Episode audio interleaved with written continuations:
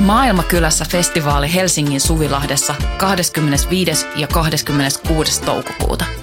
Luvassa mieletön kattaus musaa, rohkeita keskusteluja, 50 katuruokakeittiötä, järjestöjä ja toimintaa oikeudenmukaisen maailman puolesta. Vapaa pääsy ja avoin kaikille. Tuu mukaan. Rohkeus muuttaa maailmaa. Yhteistyössä Euroopan unioni, Kirkon ulkomaanapu ja Radio Helsinki.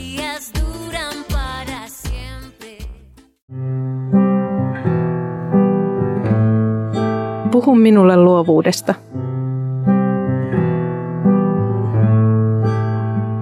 Musiikkia, mietteitä, määritelmiä.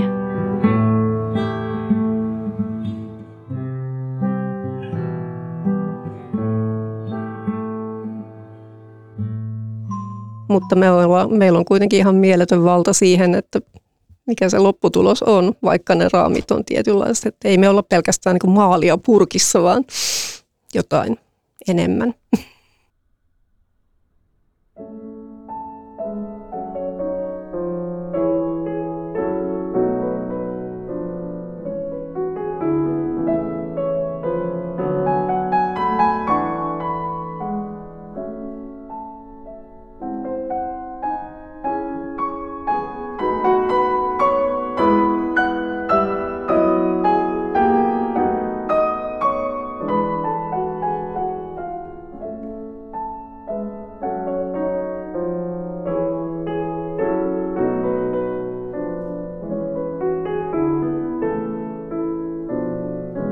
Sarjan aikaisemmat muusikkovieraat ovat toteuttaneet luovuuttaan erityisesti säveltämällä ja sanoittamalla uutta musiikkia, ja useimmiten musiikillinen luovuus liitetäänkin juuri uuden musiikin synnyttämiseen. Kuitenkin myös musiikin esittäminen on luovaa toimintaa ja esitysluovuuden tutkiminen on yksi luovuustutkimuksen haara.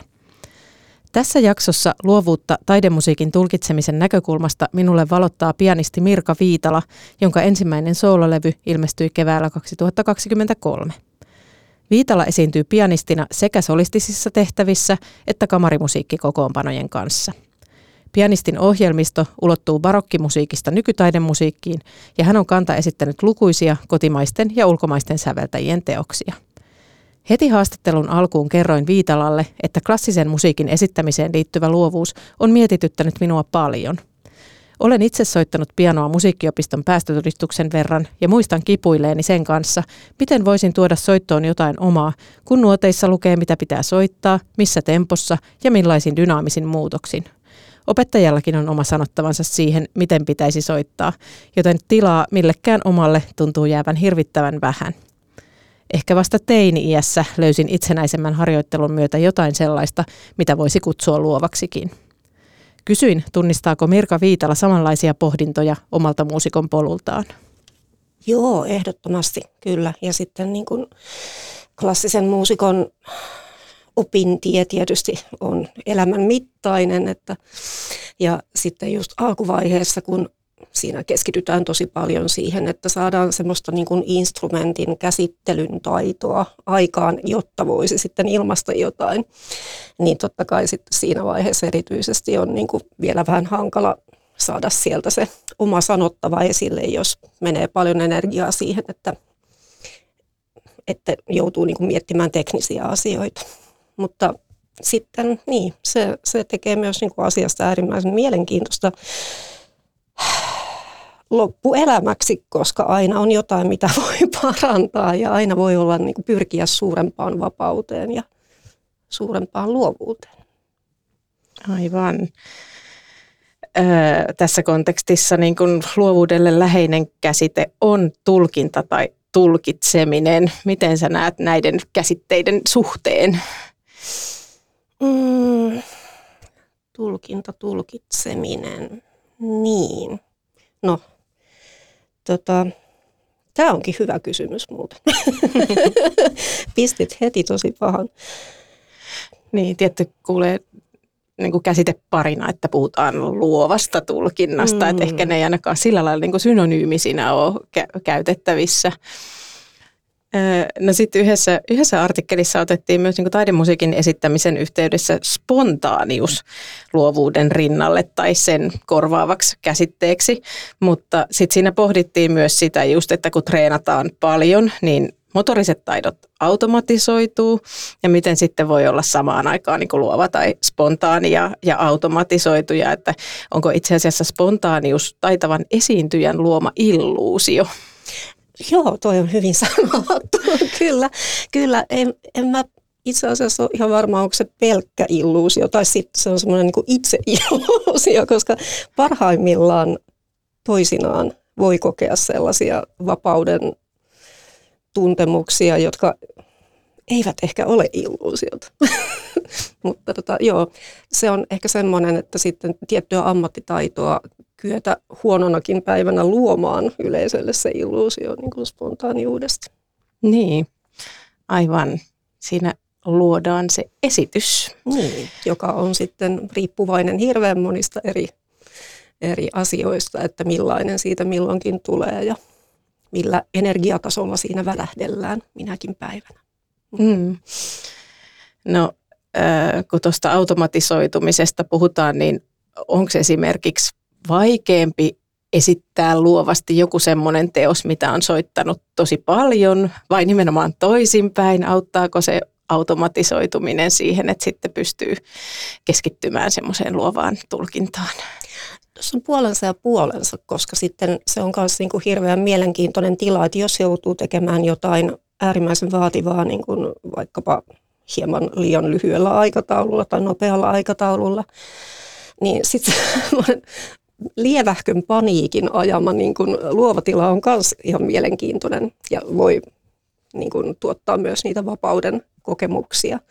Mutta sitten se on ihan erilainen se, että jos on ollut aikaa paljon, ehkä jopa vuosia työskennellä jonkun vaikkapa suuren kappalekokonaisuuden kanssa tai semmoinen, mitä on soittanut nuorempana, johon voi palata sitten vuosien päässä, niin sitten se on niin aivan erilainen polku aivan erilainen fiilis, erilaisia vapauden kokemuksia. Nämä on myöskin niin kuin asioita, joita on aika lailla hankala verbalisoida, mutta mä yritän kaikkeni.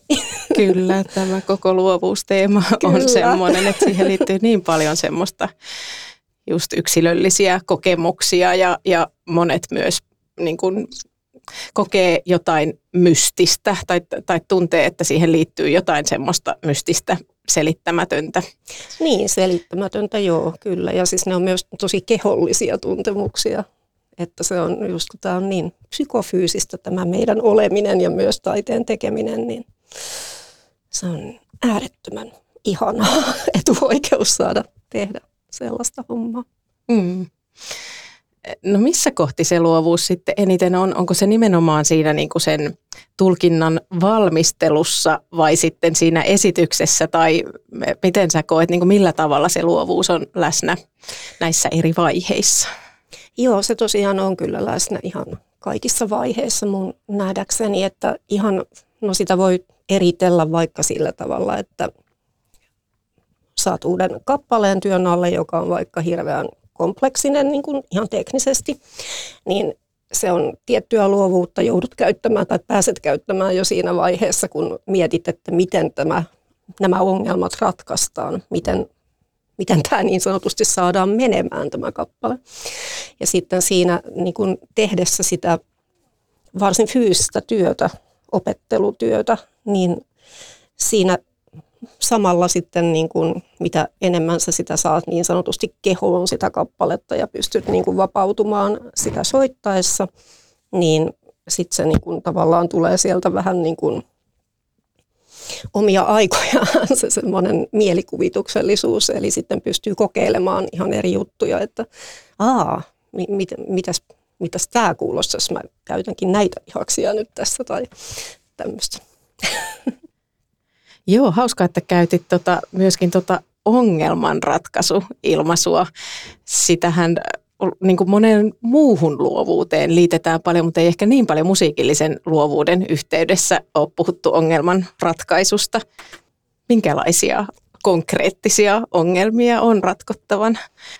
Konkreettisia ongelmia on esimerkiksi niin kuin pianistilla ihan että miten mä sormitan tämän kappaleen, tällaisia, minkälaisia, niin kuin, miten, jos on vaikka tiettyä hankalaa tekniikkaa paljon jossain kappaleessa, sanotaan nyt vaikka paljon oktaaveja, niin miten mä niin kuin saan fyysisesti sen kaikissa miellyttävimmäksi ja juoksevammaksi niin kuin toimimaan. Ja se on ihan tosi vähän banaalinkin kuulosta hommaa.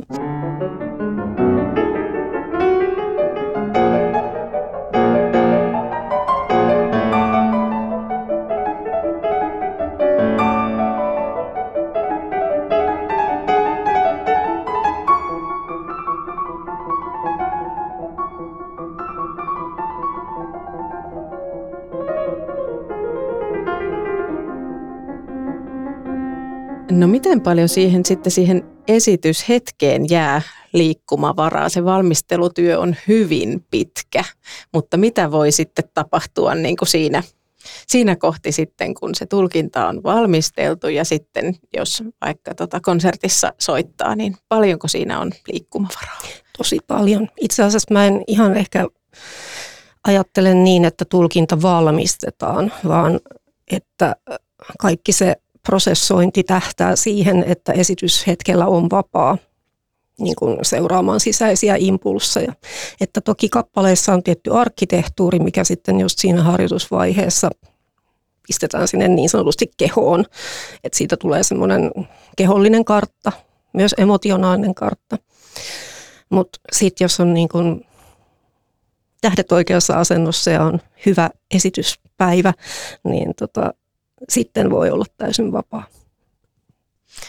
Mikä kaikki siihen sitten vaikuttaa? Esimerkiksi yleisön rooli tai se suhde yleisöön, miten paljon se vaikuttaa siihen niin kuin ajatukset yleisön odotuksissa tai sitten siinä tilanteessa se yleisön läsnäolo ja reaktiot? korona-aikana havaitsin, miten tärkeä se yleisö on. Toki mä oon tiedostanut tämän aikaisemminkin, mutta sitten se jotenkin korostui, kun oli kauhean paljon vaan striimikonsertteja jotka tehtiin sitten pelkästään jollekin kameroille ja mikrofoneille, niin kyllähän se niin kuin energia menee molempiin suuntiin, että esittäjä tai esittäjät antaa energiaa, mutta ihan yhtä lailla se kuunteleminen on niin kuin aktiivinen teko ja yleisö säteilee tietynlaista energiaa. Se on niin kuin dialogi hmm. enemmän kuin monologi mun mielestä. Kyllä. No minkälainen haaste se sitten studiossa on? Siellä ei ole yleisö läsnä. Se on haaste. Se on todellakin haaste. Siihen pitää sitten niin kuin suhtautua ihan erilaisena tilanteena tietysti. Mutta on se aina vähän semmoista shokeraavaa, että aluksi jos menet jotain äänittämään, levyttämään, että ai niin, tästähän nyt puuttuu joku feedback, mm. mikä siinä live-tilanteessa sitten on. Ja tämä on just se syy, minkä takia mitenkään väheksymättä mitään niin kuin äänitteitä tietenkään, mutta että miksi klassinenkin musiikki täytyy kokea nimenomaan livenä. Tulkaa ihmiset konserttiin, se kannattaa. Hmm. No sitten siinä studiossa se ehkä on tavallaan se enemmän sitten ne jonkinlaiset ajatukset yleisön odotuksista mikä nyt on esimerkiksi kevyemmän musiikin mm, puolella tosi aivan. iso asia, vaikuttaa tosi paljon kaikkeen, että, että mit, mitä ajatellaan yleisön odottavan, mutta miten sä ajattelet sun omassa työssä, kuinka paljon sä ajattelet odotuksia, kuulijan odotuksia? No mä koen, että lähtökohtaisesti klassisena muusikkona ja tälleen erityisesti freelancer-klassisena muusikkona mä oon niin margina- marginaalin marginaalissa, että mulla ei ole, mun ei tarvitse niinku ajatella tota. Et siinä mielessä koen olevani vapaa odotuksista. Hmm. No ton, ton tyyppisistä odotuksista siis. Hieno tilanne. No sitten tota, miten se instrumentin vaikutus sulla, sulla on sellainen instrumentti, että kun sä esiinnyt eri saleissa, niin se on aina eri instrumentti, niin paljonko se vaikuttaa siihen sun luovaan tulkintaan? Ei se ehkä siihen luovaan tulkintaan varsinaisesti liity. Se on enemmän semmoinen niin kuin mukavuus, epämukavuusasia sitten, jossa tietysti vuosien varrella hankittu ammattitaito auttaa kompensoimaan sitä, että jos on keikolla jossain tilassa, missä on vaikka semmoinen soitin, mikä ei ole ihan prima kunnossa esimerkiksi, niin että miten pystyy sitten nopealla aikataululla tai jopa lennosta kompensoimaan sitä. Mutta se ei ole aina ihan helppoa. Eli ongelmanratkaisua sekin Kyllä, sitten. se on ongelman, ongelmanratkaisua. Se on juuri sitä. hmm. Mm. No miten sitten tota kamarimusiikki ilmaisussa? Esimerkiksi jatsmusiikissahan saattaa tapahtua valtavan yllätyksellisiäkin asioita, kun joku yhtyeen jäsen lähtee viemään hommaa uuteen suuntaan ja muiden pitää sitten vaan reagoida ja sopeutua. Niin minkälaista luovaa keskustelua yhteissoitto niin sun tekemisen kontekstissa on? Se on, voi että, kamarimusiikki on kyllä ihana asia. Joo, kyllä siinä voidaan niin kuin päästä ihmeellisiin tiloihin, just kun molemmat tai kaikki porukan jäsenet tulee semmoinen hetki, että ollaan yhdessä vapaita ja reagoidaan toistemme sen hetkisiin impulseihin vapaina yksilöinä, niin siis se on, se on kyllä hieno kokemus. Ja tota, tietysti klassisen muusikon kannalta, kun meillä nyt tietenkin on niin kuin ne raamit annettu, että siinä mielessä se on eri asia kuin jazzmuusikoilla. Se, se on erilaista vapautta, mutta se on vapautta yhtä kaikki. Mm. mutta me ollaan, meillä on kuitenkin ihan mieletön valta siihen, että mikä se lopputulos on, vaikka ne raamit on tietynlaiset. Että ei me olla pelkästään niin maalia purkissa, vaan jotain enemmän tuommoinen vapauden kokemushan saattaa tulla tämmöisessä luovuuden flow-tilassa. Kyllä. Onko se kuinka tuttu kokemus? On se tuttu, joo. Ei kylläkään joka päiväinen. Ei läheskään, mutta aina silloin harvoin kun siihen pääsee, niin onhan se mahtavaa. Joo, mutta tota, realismia on kuitenkin se, että – suurin osa päivistä ei ole, ei, niitä ei vietetä flow-tilassa, että sitten täytyy olla istumalihakset kunnossa ja semmoinen niin kuin maratonarin asenne. Että. Mm. Tuleeko se helpommin harjoitellessa vai esiintyessä? Se voi ilmetä molemmissa, mutta, mutta se on erilaista toki. Mutta helpommin, jos on harjoitellut hyvin, niin se tulee helpommin esityksessä, sanotaan näin. Mm. Entä sitten tota, ö, yhtyeen kanssa?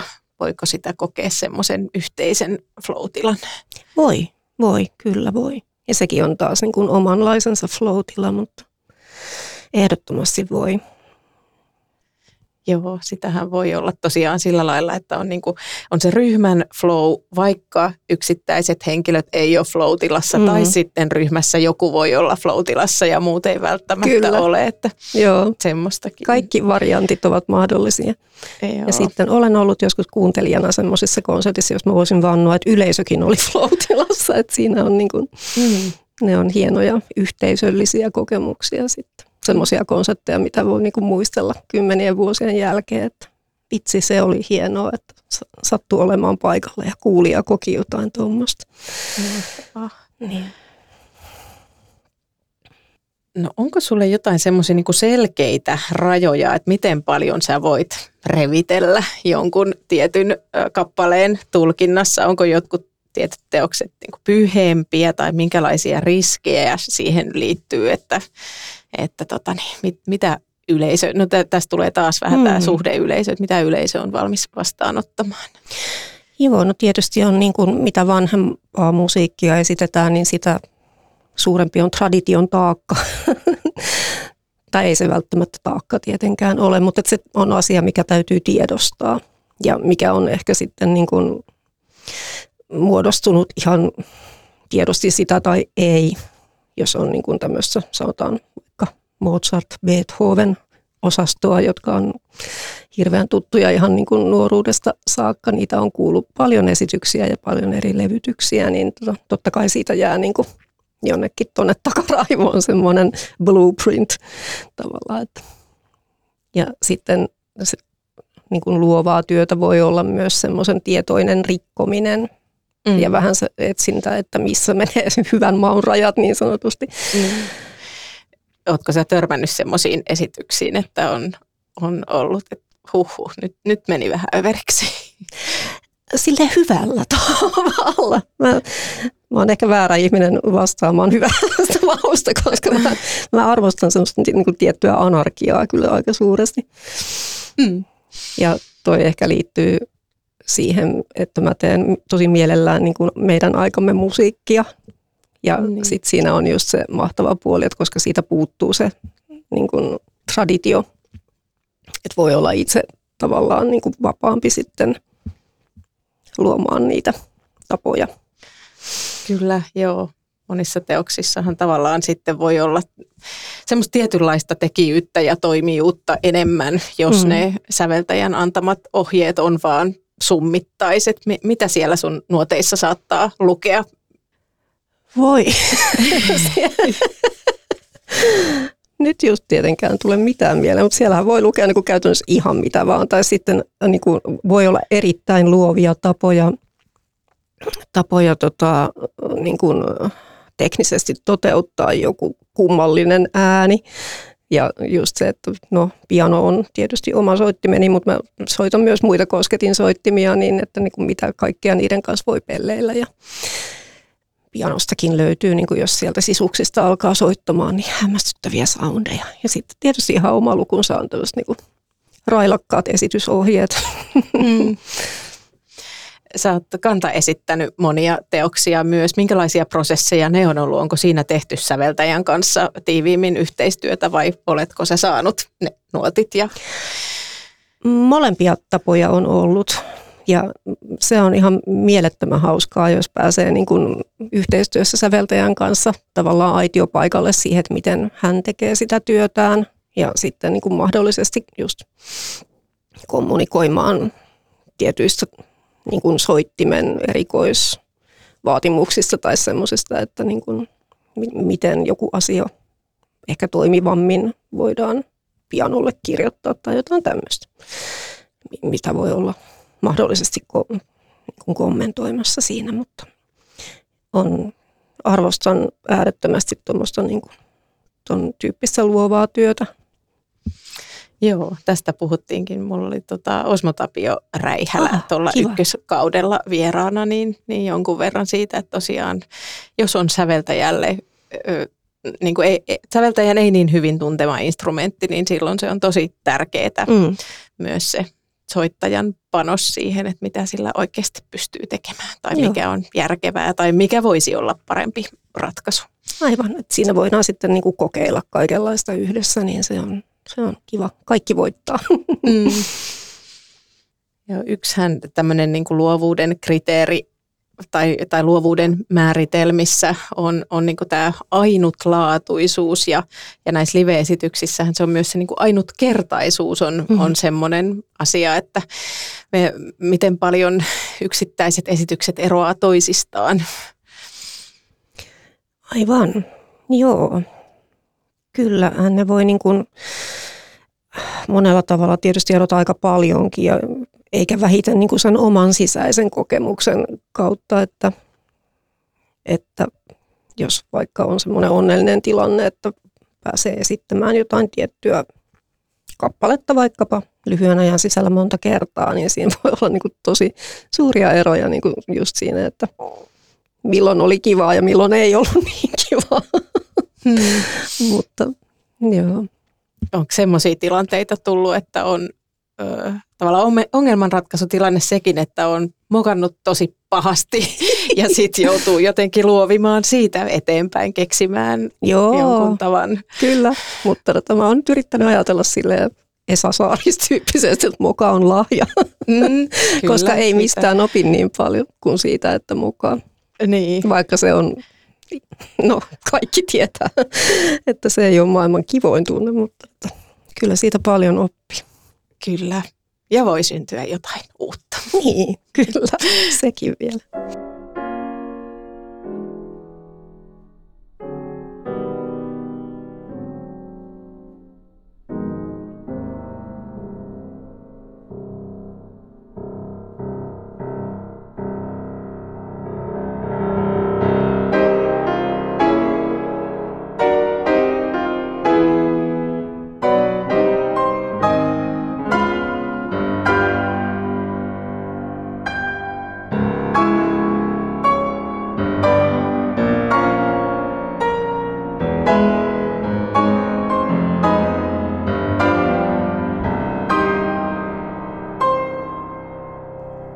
Sun tuosta soololevystä Ylen toimittaja Pia Antikainen kirjoitti, että, että tapa, jolla hän jäsentää musiikkia kuultavaksi, tuntuu syntyvän tasapainoisena intuition ja älyn yhdistelmänä.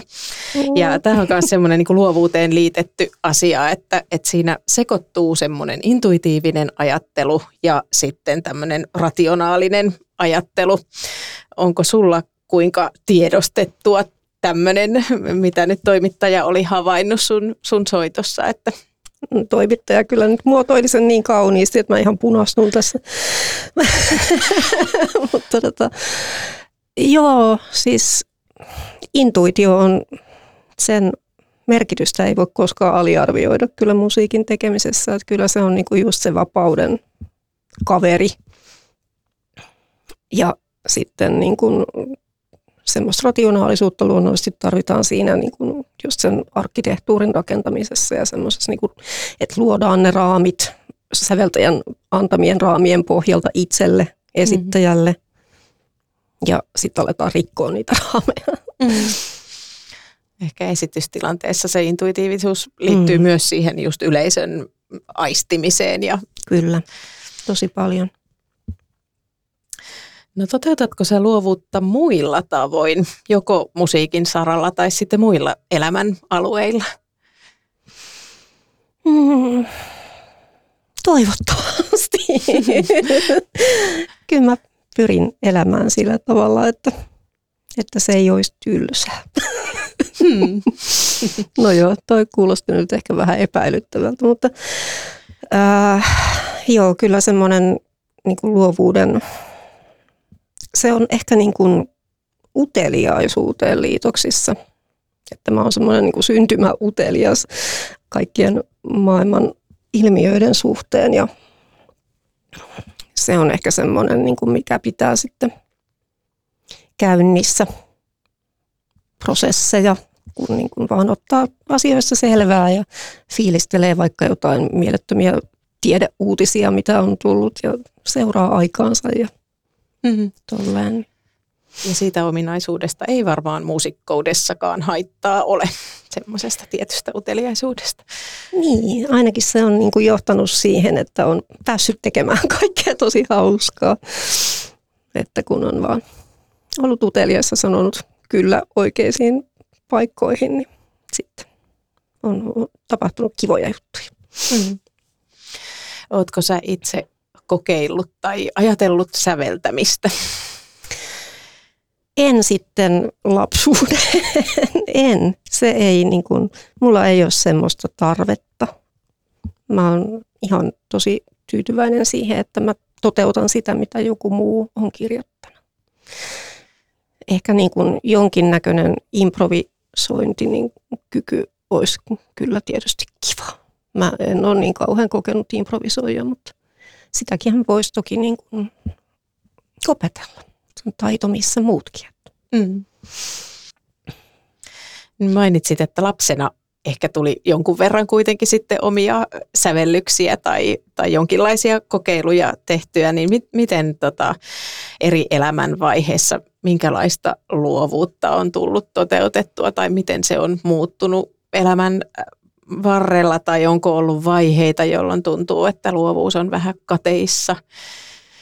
On ehdottomasti ollut vaiheita, että luovuus on ollut kateissa. Teini-iän myrskyissä tietysti ei ihan hirveästi kiinnostanut, no mikään, mutta se meni onneksi aika nopeasti ohi. Ja sitten ihan aikuisielläkin mulla tuli semmoinen muutaman vuoden motivaatiopula ja sitten mä keksin semmoisen tota, sijaistoiminnon, että pyrin ja pääsin tuonne yliopistolle lukemaan taidehistoriaa. Ja siellä mä olin sitten taidehistoria pääaineena ja sitten käytin tilaisuuden hyväksi ja opiskelin kaikkea muutakin, mikä mua kiinnosti, niin kuin astrobiologian kurssia. Oli ihan mahtava ja jotain kognitiotiedettä oli silloin mahdollista opiskella. Ja tämmöistä, että mä vietin sitten pari-kolme vuotta siinä maailmassa aika vähäisellä harjoittelulla – ja sitten kun mä löysin sen motivaation jälleen, niin musta tuntui, että mä olin niin kuin jotenkin siirtynyt johonkin semmoiseen erilaiseen paikkaan sen irrottautumisen myötä, että se teki tosi hyvää plus että siinä sivistyi huomattavasti näin, tota, yliopistovuosina. Hmm. Se oli tämmöinen vaihe. No. Sä mainitsit, että sulla, tai et koe semmoista niin tarvetta säveltää. Mm-hmm. Mun täytyy tunnustaa, että mä oon hieman katkera sille omalle niin kuin klassiselle koulutukselleni, koska mulla on ollut semmoinen voimakas tarve. Ja, ja sitten mä jotenkin koen, että se, että mun tausta on siellä klasaripianon soitossa, Joo. niin se on vaikeuttanut tosi paljon sitä, että on uskaltanut lähteä kokeilemaan jotain omaa. Mä ymmärrän ihan täysin, joo, kyllä. Siinä niin kuin voi olla just toi puoli.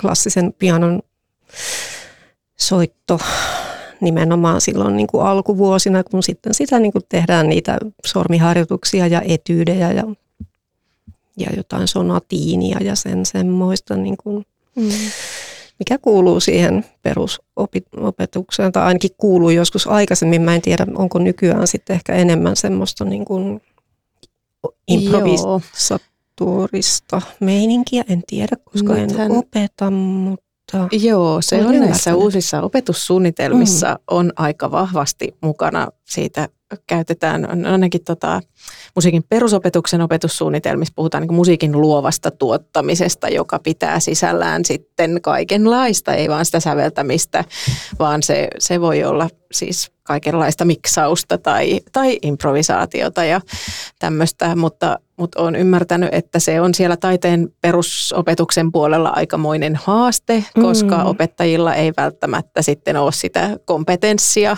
Aivan. opettaa mutta me, miten sä pitikin kysyä, että miten sä niin näet tämän suunnan, onko se hyvä asia, että opettajilta aletaan vaatimaan tämmöistä?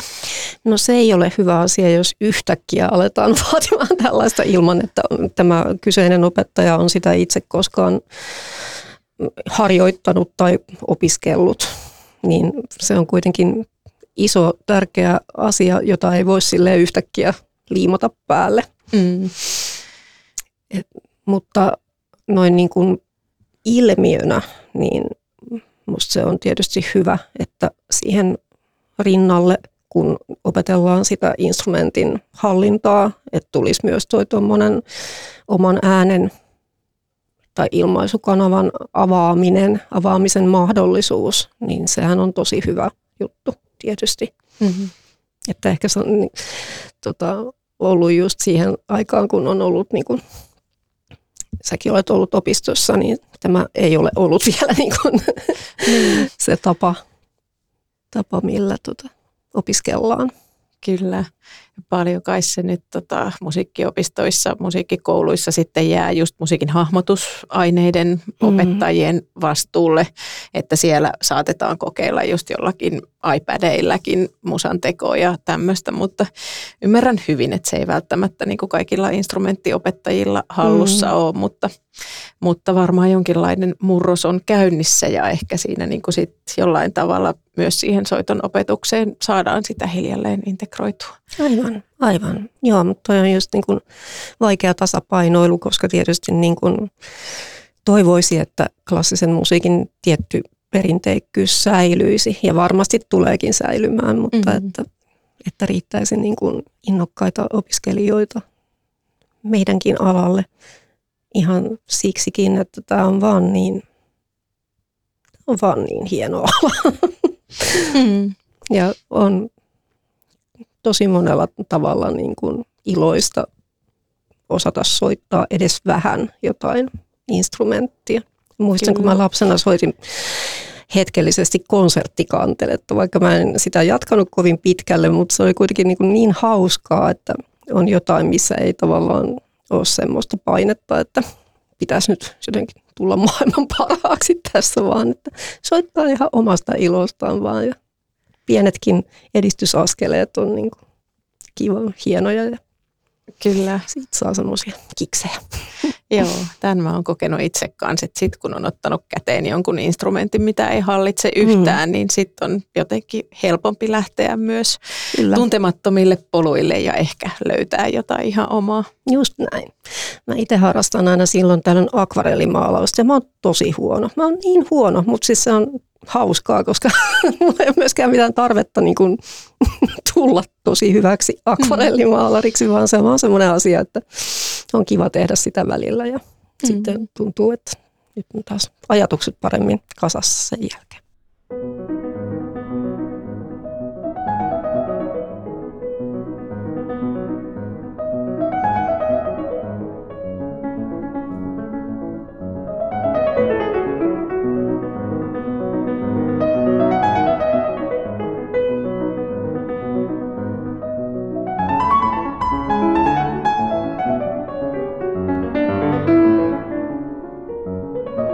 Sun ensimmäinen soololevy ilmestyi noin vuosi sitten ja siinä sä tulkitset äh, nuorena kuolleiden Lili Boulangerin ja Viteslava Kapralovan musiikkia. Miten sä löysit nämä säveltäjät ja mikä heidän tuotannossa puhutteli? Joo, tota, mä löysin ensin Lili Boulangerin. Toki tämä niinku koko projekti liittyy tähän erittäin tervetulleeseen tasa-arvokeskusteluun, mitä on nyt vihdoin alettu klassisen musiikin puolellakin käymään asia on kesken, mutta keskustelu on edes alkanut.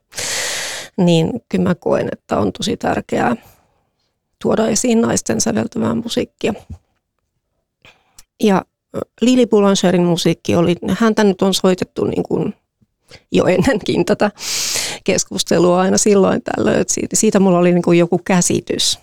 Mutta tämä Kapralova oli mulle aivan tuntematon tuntematon säveltäjä, kunnes mä sain sitten yhdeltä nuoremmalta kollegalta, pianisti Niina Rannalta, vihjeen, että, että tämmöinen myöskin nuorena kuollut tosi mielenkiintoinen säveltäjä olemassa, että sitten mä aloin vähän niin kuin tutkailemaan, että mitä tästä löytyy, nuotteja ja äänitteitä ja sitten mä ihastuin kovasti ja sitten jotenkin tuli semmoinen olo, että just nämä kaksi säveltäjää, että niiden musiikissa kommunikoi mun mielestä hyvin, niin sit se valinta oli aika selvä, että näillä mennään. Ja sitten oli ihan sattumaa se, että he tosiaan molemmat kuolivat nuorena ja heidän elämäntarinoissaan oli semmoisia outoja yhteneväisyyksiä muutenkin.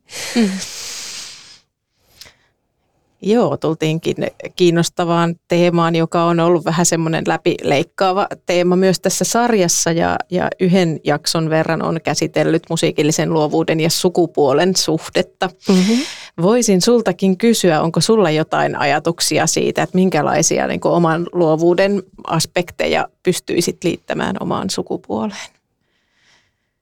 Hmm, hyvä kysymys.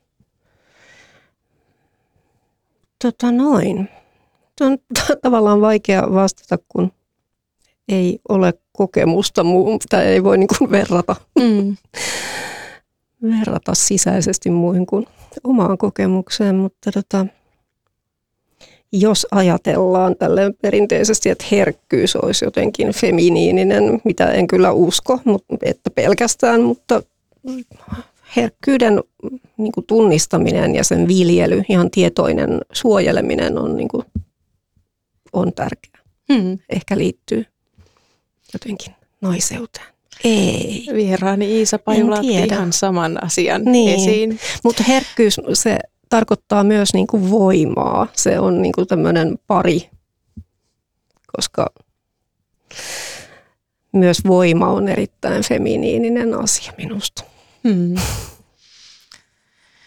Ja tota, klassisen musiikin kentällä, no nimenomaan niin kuin säveltäjinä naiset on jääneet jalkoihin, mutta esittäjänä sitten taas ei ehkä samalla lailla, että, että jotenkin tota, just tuolla populaarimusiikin puolella tuntuu, että on tosi paljon sitä kokemusta, että niitä esteitä on ihan hirveän paljon ja että, hmm. että se tota, niin kuin uran luominen on paljon paljon vaikeampaa Aivan varmasti. kuin miehille. Mm. Mutta mi- miten tällä kentällä, missä sä operoit? On se vaikeampaa. Joo. Se, se vaan on. jostakin käsittämättömästä syystä, tai no eihän se syy ole lainkaan käsittämätön, patriarkaattihan siellä jyrää, mutta että kyllä on hirveän paljon helpommin saa niin semmoisia näkyviä mahdollisuuksia nuorena miehenä kuin nuorena naisena. Hmm. Instrumentista li, riippumatta. Että, joo. joo. Mutta tosiaan, kuten mainitsit, että, että näistä teemoista enemmän puhutaan ja, ja tota niin, just, just näitä suomalaisia naissäveltäjiäkin on nyt kirjan verran tuotu esiin. Aivan. Susanna Välimäen ja Nuppu Koivisto, Kaasikin sävelten tyttäret. Erittäin ansiokasta työtä. Joo. Niin muutos on käynnissä. Muutos on käynnissä eikä sitä voi pysäyttää. Hmm. Se voi olla hidasta, mutta sitä ei voi pysäyttää. Miten kapeita ajatukseni musiikillisesta luovuudesta ovatkin olleet?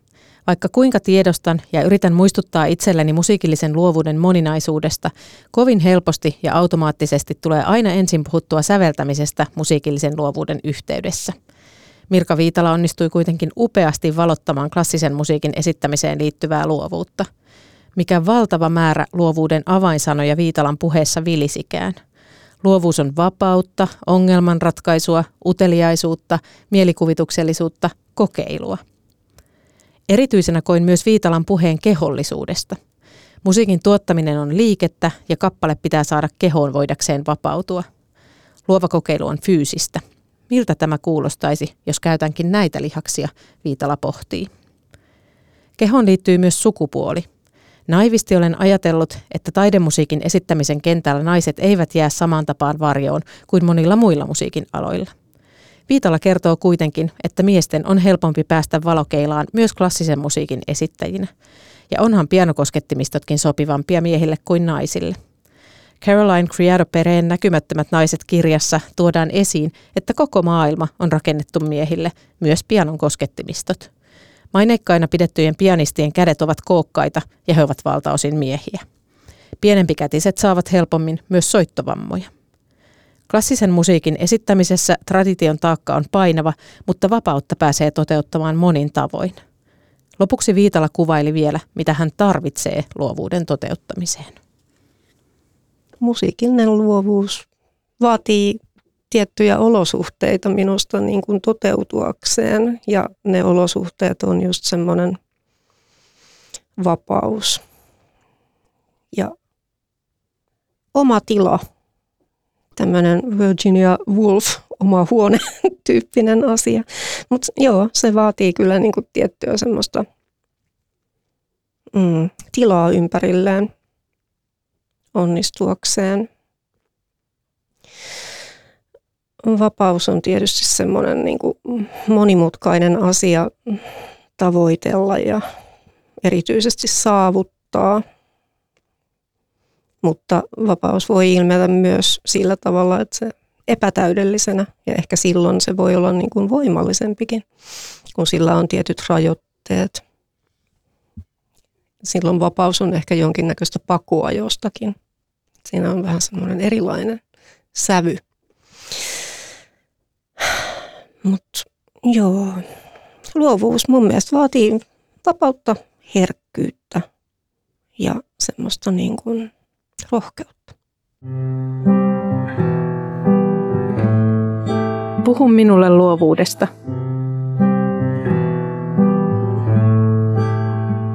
Musiikkia, mietteitä, määritelmiä.